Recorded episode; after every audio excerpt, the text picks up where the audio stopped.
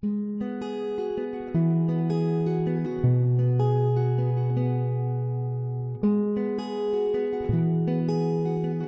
Hope Church.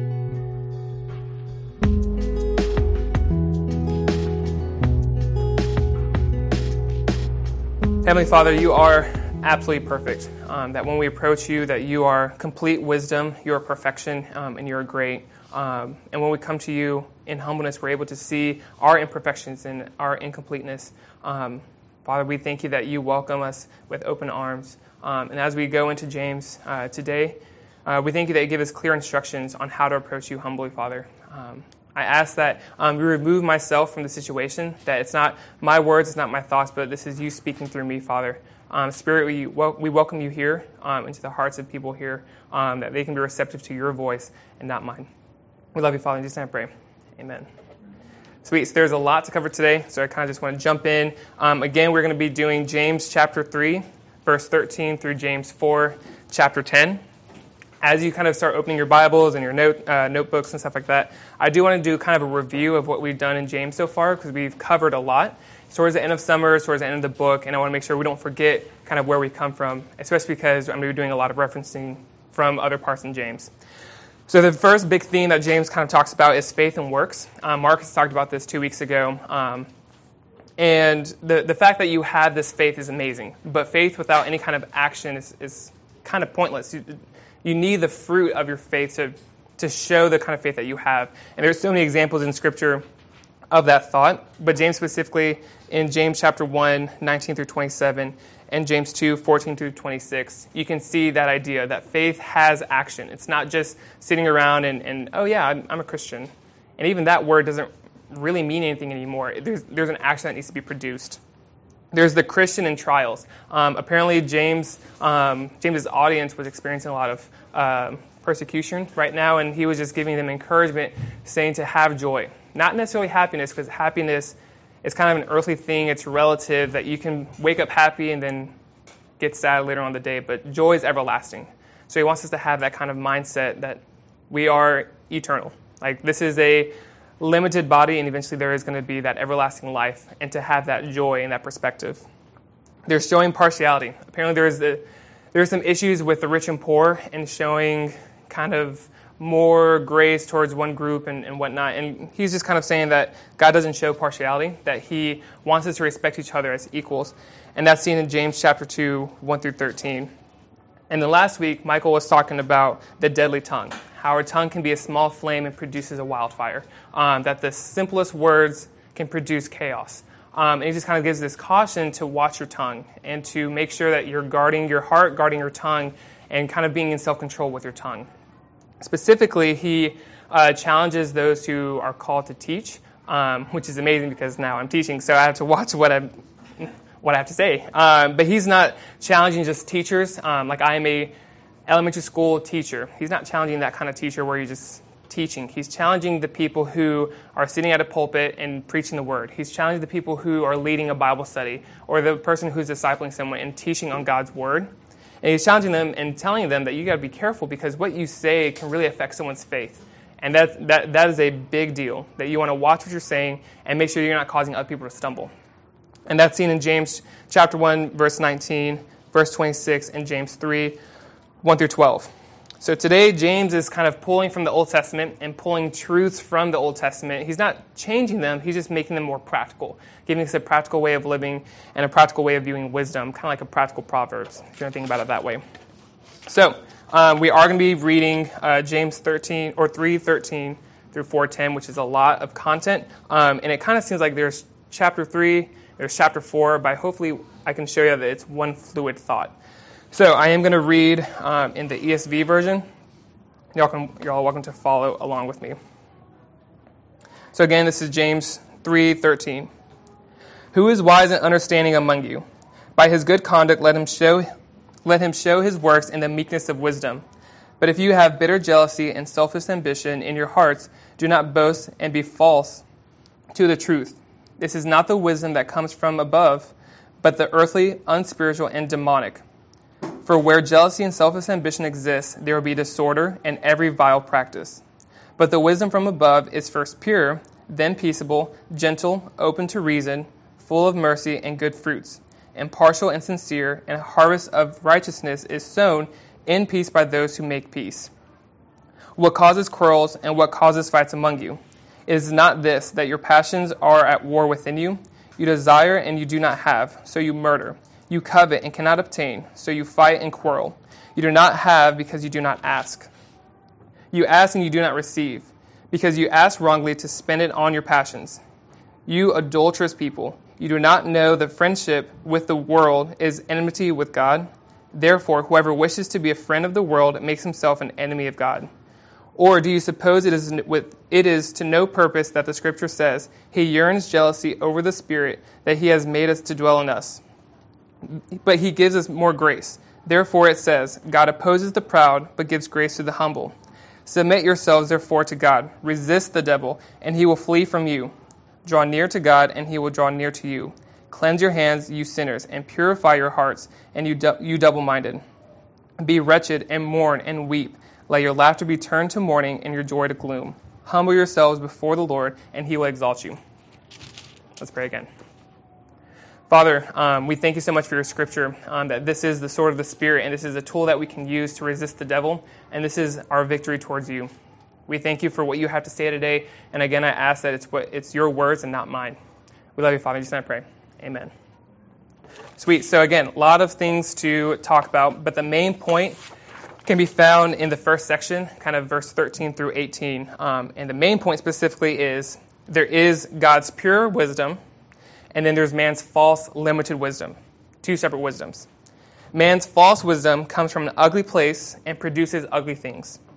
If you come to God humbly, and I emphasize humbly, He will purify you and He will make the pleasures, and he, and he will give you the pleasures of being in unity with Him.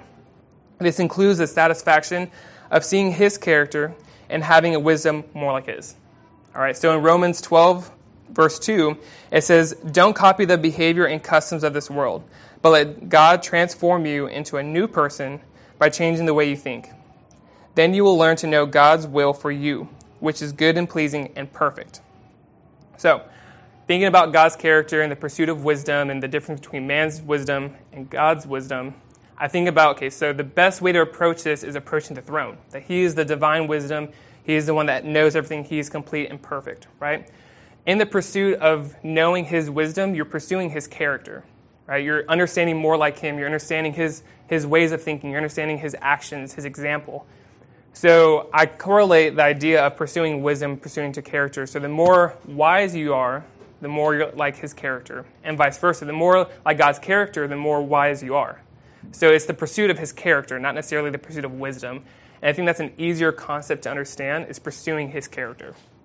Right? So um, if you look at, if you think about God's character, you want to think about his examples. And what does he give us to look at? There's Jesus. He's the perfect example. He is God, fully man, fully God.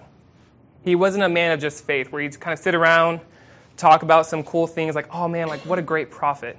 No, no, no. He was fully man, fully God. So that means he went out and his ministry was to go. He went and made disciples, just as we are called to make disciples. He would pray for people, he would heal people, he would actually walk. He didn't just stay in the same synagogue and preach on Sundays. He was a man of action, and we're called to be the same.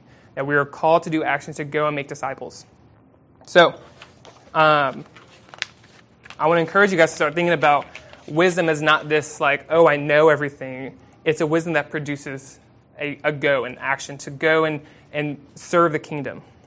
So, looking at verse 13 um, which I will read. Who is wise and understanding among you? By his good conduct, let him show his works in the meekness of wisdom. So the word for wise um, here is similar to the word knowledge or philosophy.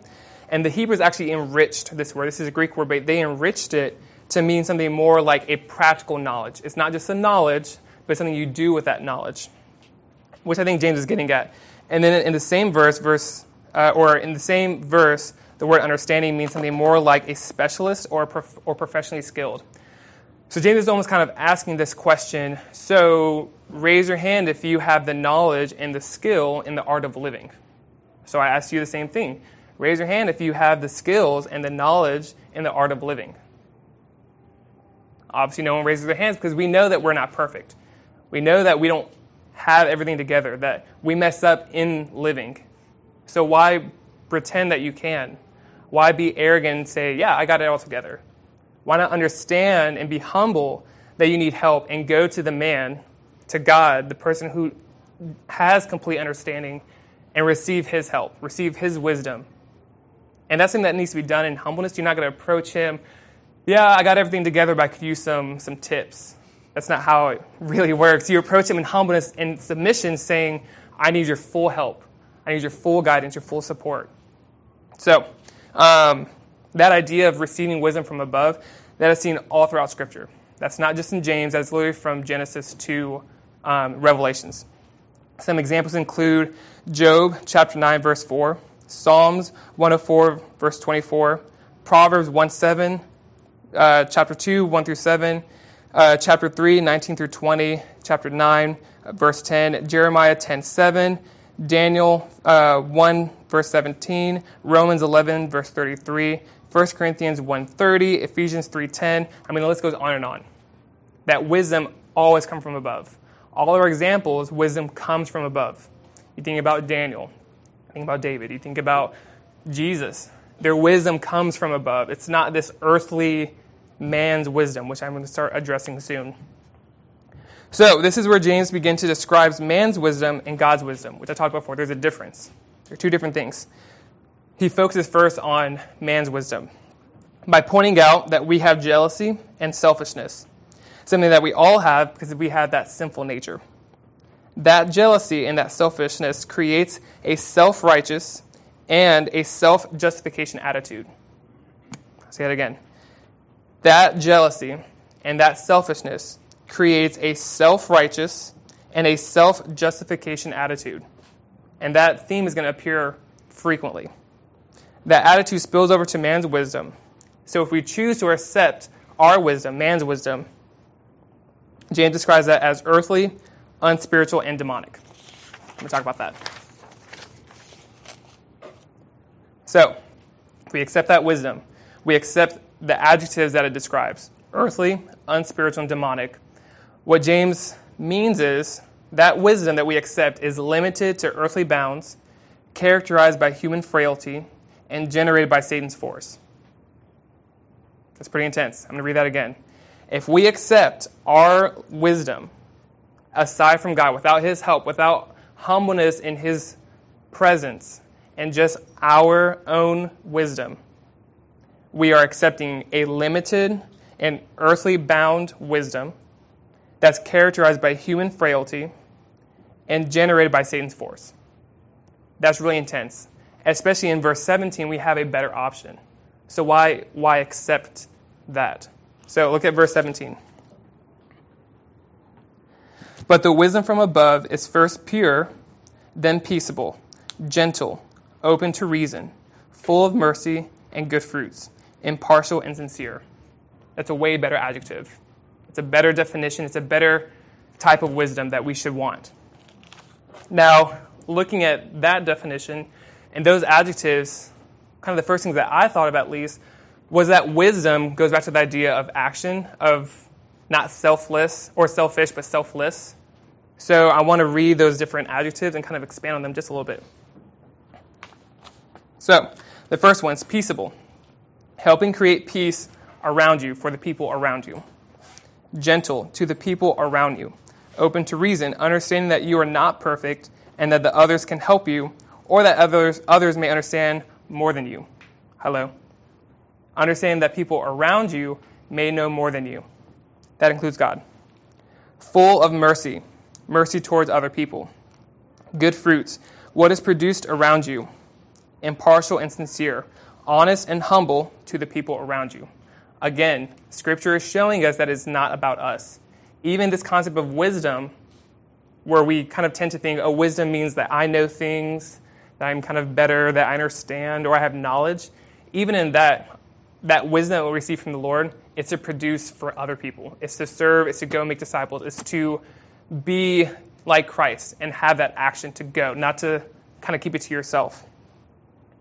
Now, before I get too preachy and say, like, all right, you're not righteous, you're not deserving, it's not about you, I'm the first one to admit it's not about me either. I'm not sitting here thinking like, well, yeah, it's not about you because it's about me. that's, that's not what I'm saying. I'm saying like I'm the first one to admit that I need to be humble. I'm the first one to admit that I don't have this correct yet. That I'm still in process of figuring this out, and I'm still in the process of humbling myself. It's funny as I was uh, preparing for the talk, Elizabeth pointed out that one of my spiritual gifts is wisdom, and so she was kind of insinuating like I might have a good understanding of this idea of, of wisdom. And I looked up the definition, and all it says is knowing the right thing to do and how to do that right thing. It's about choosing to actually do it. Because I can be aware of the right thing and not do it, right? So having the spiritual gift of wisdom, all that really means is I'm the first one to understand I don't have it. Like I, all that means is I'm the first one to approach the throne and say, I need your help, God. So I challenge y'all to do the same. Humble yourselves and kind of do some self examination and think about what do I need to approach the throne with. Right? Okay.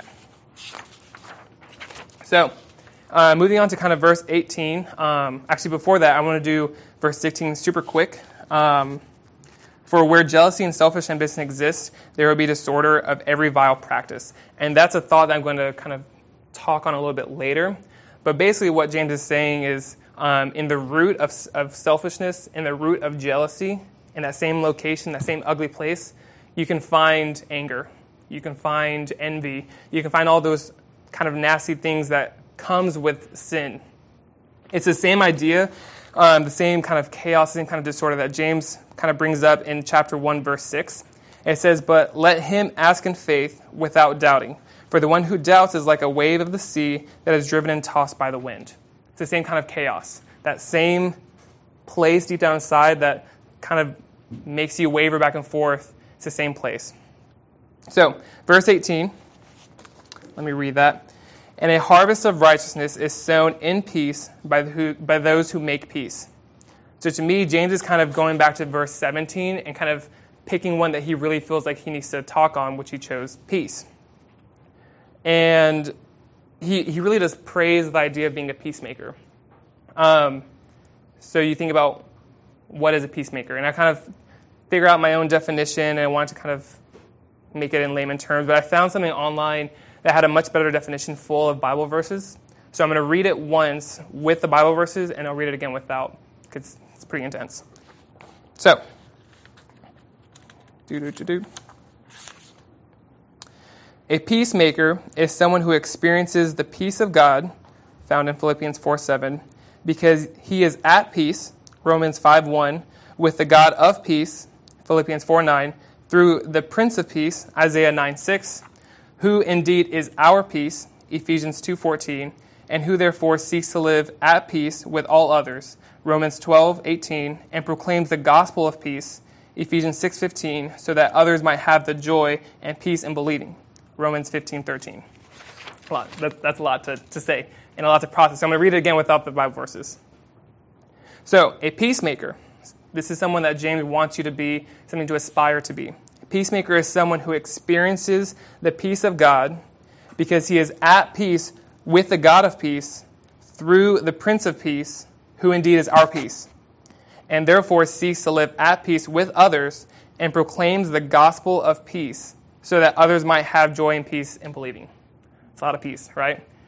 So, moving on to verse 1, there's this like weird transition to quarrels and what James is kind of getting at is we need peace because we are sinful and mistakes happen, that fights happen, that quarrels happen. And so he's already kind of preparing you, saying we need peacemakers because this is an issue. But before we move on, I do want to kind of give you some practical ideas or steps to how to be a peacemaker. That can kind of be its own sermon, and I don't really have time to expand. But practically, really easily, four things. One, focus on God in your situation, always being aware of Him. Two, engage in service to the people involved, having that service attitude of giving to people, right? And this can be done physically or spiritually. I mean, there's multiple ways of serving people. It's not just like, hey, let me let me buy your food for today. There's multiple ways, right? Pray. We're constantly called to pray, and that's all over Scripture. You always want to pray. Pray for yourself. Pray for the person that you're fighting with. Pray, pray for peace. Pray for, for all the things that need to happen. And then four, do the things that God has told you to do the constant things that God tells everyone, and then the things that God tells you. To always be aware that you already have commandments, you already have what God has spoken to you, and, and don't forget that. I think if you do those four things, you're on the way to being a peacemaker. So, like I said before, um, going to chapter 4, verse 1, it seems kind of random to be talking about wisdom and then talking about peace, and then there's like quarrels. But the bridge that I kind of found is because of the quarrels, you need peacemakers. Or we need peacemaker, peacemakers because we understand quarrels will happen, right? So that's kind of the transition that James kind of has. So we're presented with a question in verse 1 What causes quarrels and what causes fights among you? Is it not this, your own passions are at war within you? So again, we're, we're presented with this question What causes quarrels and what are they really about? The short answer is it's your selfish passion, prideful desires, and man's wisdom. These are all the things that are not from above. These are the things that are from here on earth or even below. Because remember, I said that wisdom should be coming from above, right? And if we look at that answer and, and say it's our selfish passion, that's, that's pride. Prideful desires. It's the things that we want because we feel like we deserve it under man's wisdom of thinking that we are deserving, thinking that we're better, that we need it right? That's, that's like an anti God attitude of thinking that we don't need Him, right? And it even says from below. If you go back to that definition of man's wisdom of earthly, um, unspiritual, and demonic, demonic, it's, it's Satan's driving that. He's driving the sin, he's driving that selfish desire. And so when you, again, submit to the jealousy and the selfishness inside you, you're rejecting God. You're rejecting from above and you're receiving that force from, from, from the Lord of this earth, from Satan, the enemy. So, James is trying to get uh, this audience to realize that jealousy is causing these fights. But not necessarily just jealousy, but that jealousy I've been talking about that's rooted in man's false wisdom that we think we deserve it. A prideful wisdom of thinking you know better, and a prideful self justification that you deserve it. That's like really hard because I think I deserve it and I self justify all the time. We justify our role in fights by rationalizing the moral impurity of our actions. Again, that's like really intense and hard to accept. Like, I need to do my own self reflection on just that saying. We justify our role in fights by rationalizing the moral impurity of our actions. That we rationalize our sin. We say it's okay. Like, oh, I want this because it's like good for me and you rationalize it. And we get so numb to the sin. We get so numb to our ways of thinking. We get so numb to this earth because we're constantly living in it. And he's telling us to remove ourselves from that. Stop rationalizing it. Stop self justifying yourself. That's hard. That's, that's like a hard thing to sit in. Again, in verse 2, James is saying, You want what you don't have, so you become jealous of things you can't have And that's causing the fights. So, how do we defeat this? How do we defeat that jealousy? How do we defeat that envy? Again, that, that's like a whole other sermon in itself. But three things I just kind of pointed out. One, being satisfied in what you already have been blessed with. And that's important to think about. We've already been blessed with, because you are blessed. We are privileged. And it's hard to understand that because we compare ourselves to the people around us.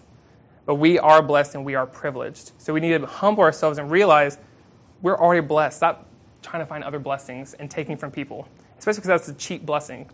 To have your, to create your own blessing, it's kind of cheap. that makes sense. Two, the wisdom we receive from the Lord by humbly approaching Him. You defeat that jealousy, you defeat that desire to accept yourself when you approach Him and you accept Him. When you start becoming less self minded and more God minded, you start rejecting those desires that are found inside of you. And then three, through sanctification by experiencing his character.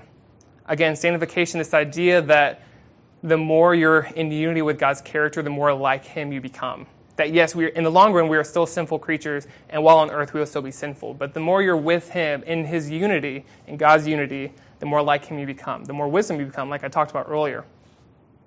So, with that, we're able to battle the sin that is so potent inside of us. So, going on to verse 2, uh, kind of 2 through 4, we're going to kind of chunk that together. James follows that thought by suggesting that instead of sitting around in your envy, why not approach the Lord about it? Instead of starting these fights, instead of saying, like, oh, I want this or I deserve this, whatever, why not pray about it? And that goes back to what I was saying before about always being called to pray. So pray about it. Pray about those desires. Pray about those wants. But then immediately after, he gives us a warning that if we're approaching his throne arrogantly, saying, like, oh, I want this. I want this Ferrari. I want this house. I want this job. I want this whatever. It's all for me. He's going to reject that. He even says that if you approach him that way, you become an enemy of God. Now, that's an intense thing to say, and I want to talk about that a little bit. Um, you think about God as the, the Savior, the Creator, the Father, right? And then you think about the things of this earth. When you choose the things of this earth, because of that jealousy, of the things that you want here, when you choose the things of this earth, like these material things, these selfish desires, you're choosing your own idols that you create, your own self God that you created and you're choosing the Lord of this earth. You're choosing Satan. We are already committed to God. We already belong to Him. He's our creator. He created us. He's our Father. We belong to Him. So when we choose to go to Satan and choose the things of this world, the fleeting things of this world, we're rejecting Him and committing ourselves to another person. That becomes an adulteress, which is what James is talking about in verse 4. You adulterous people. And that's what he means. We're adulterers because we're already committed to someone. We already belong to someone, and we're choosing a different God. Right? So, um, in John 17, verse 14 through 18, it says, I have given them your word, and the world has hated them because they are not of the world, just as I am not of the world. I do not ask that you take them out of the world, but that you keep them from the evil one, telling you to resist the devil. They are not of the world, just as I am not of the world. Sanctify them in the truth. Your word is truth. And you sent me into the world so that I have sent them into the world. For their sake, I consecrate myself that they may also be sanctified in truth.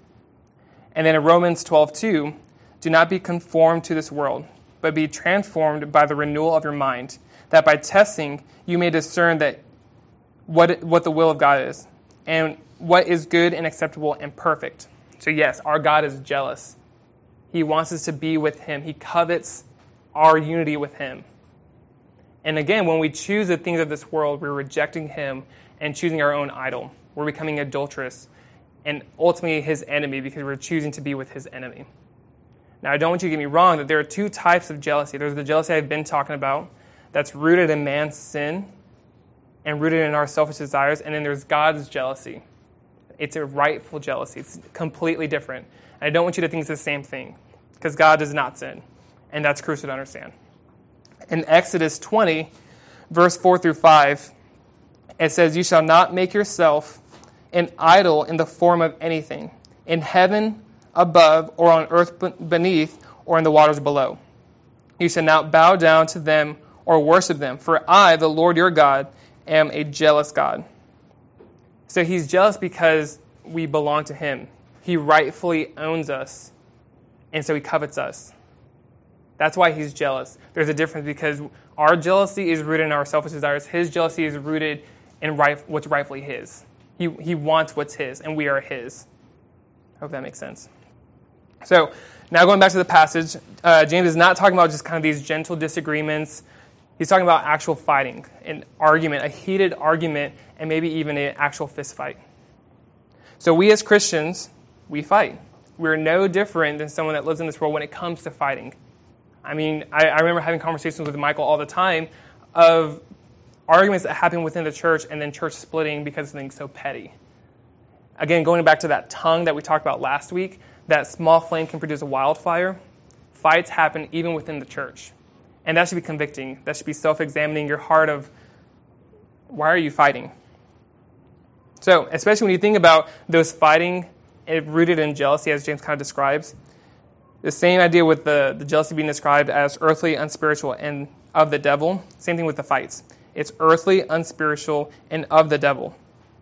So, when we fight, because we will fight, and that's something to be aware of, that because of that sin, that natural tendency to quarrel will happen we need to write, we need to think about what personal desire am I trying to protect or to gain? what selfishness am I trying to exhibit?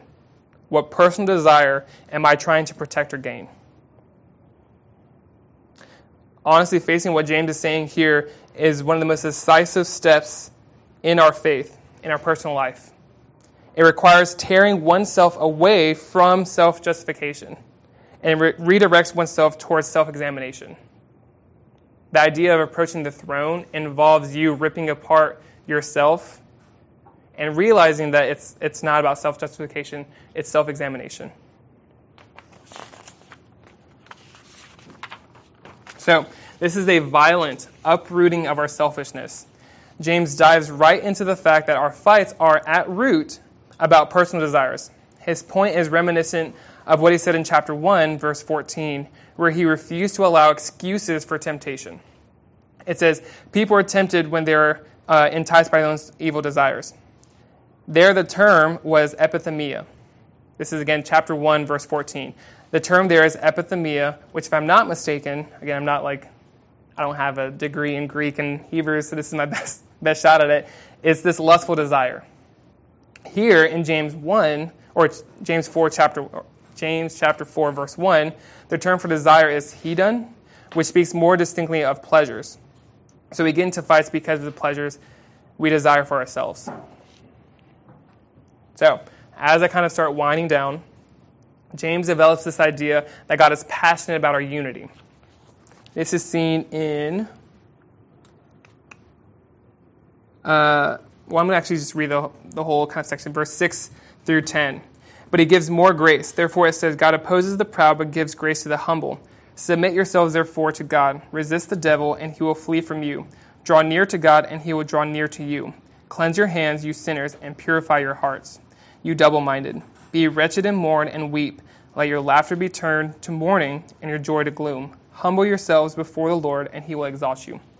So, James is saying that God is passionate about our unity with him. Again, he covets us he rightfully owns us, that we've committed ourselves to Him, especially because He is our Creator. He created us, He is our Father. We belong to Him, right? And so God wants us to be with Him.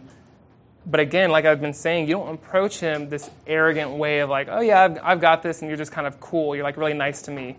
That's not the attitude. You approach Him saying, wow, you're the Creator. I submit myself to you. You approach Him with your hands up in humbleness, right? He even, James emphasizes that he, as the ultimate strength, he will humble ourselves because when we approach him, we approach him clean. But we ourselves are not clean. We are sinful. We're dirty. We're impure. So, approaching him in that unity, we need to approach him knowing that we need to clean ourselves. And he is the cleaner, he's the cleanser, right? He's the purifier. And even to emphasize that point in verse 9, James is clear that when we approach our sins that we should grieve we should be sorrowful we should be wretched because we understand that we rejected our god that we became an enemy of our god that we made ourselves impure right? Like that should make us sad.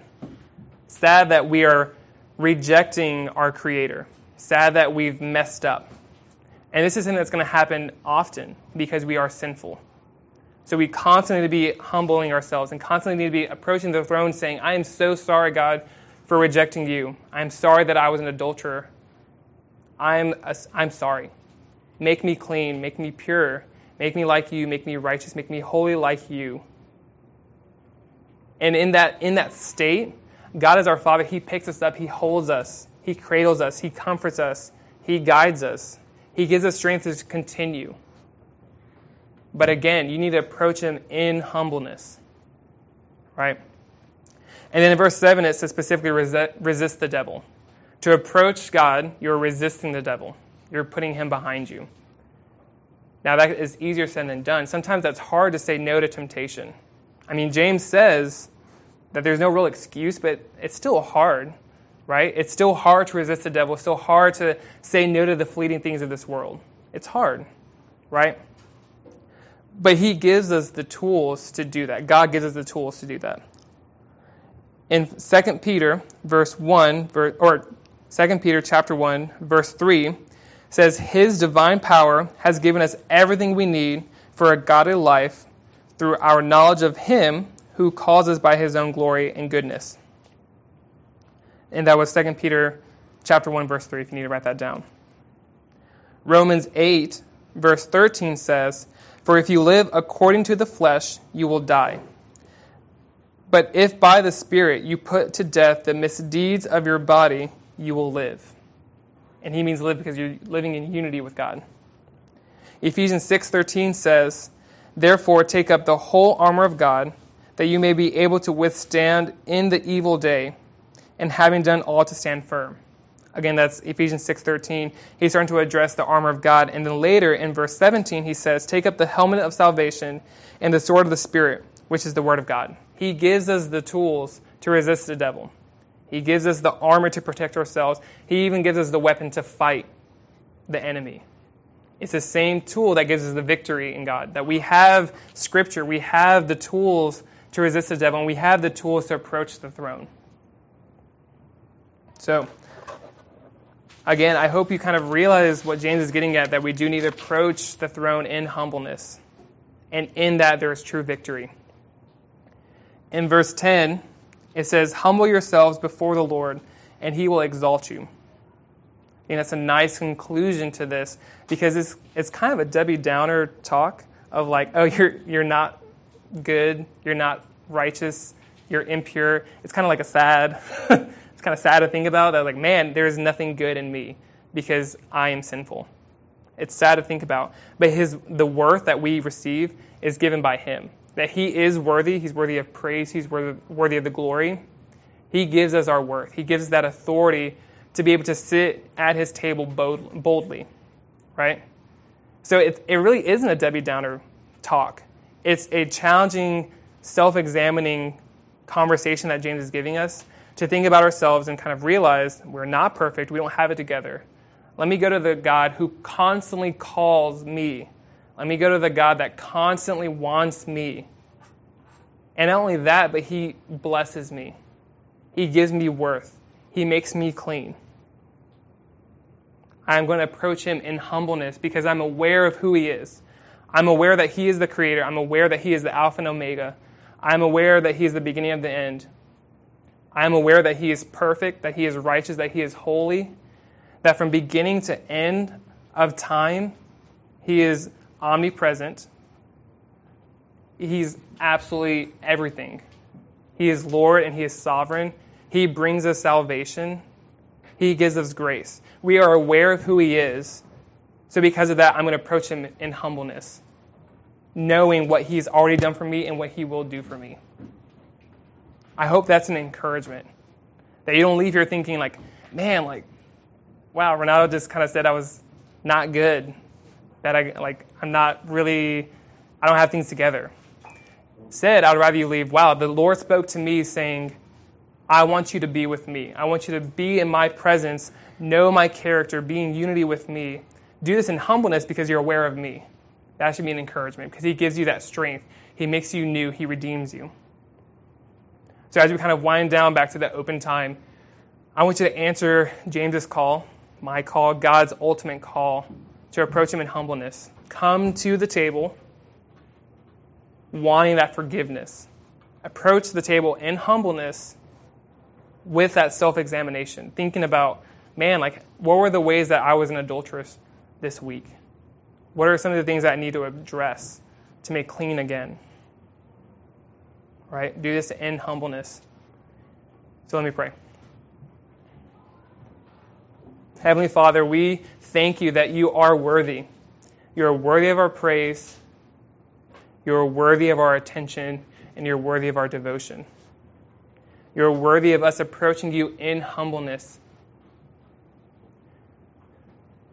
We thank you that you forgive.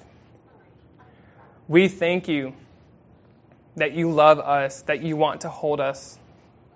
I ask for myself first and for this congregation and the people in our, in our lives, our family that's not here, church members that aren't here, that we can humble ourselves, reject our pride, reject the devil, resist him, and approach you, Father. And again, I thank you that every time we approach you, you open us with open hands, open arms, outstretched arms. Father, I ask that anything I say that's not of you, that you reject, that I reject, and the people who've heard me today reject. And that they only hear your truth, they only hear what you had to say, because you are perfection. And you have exactly the right words to say. We love you, Father. In Jesus' name I pray.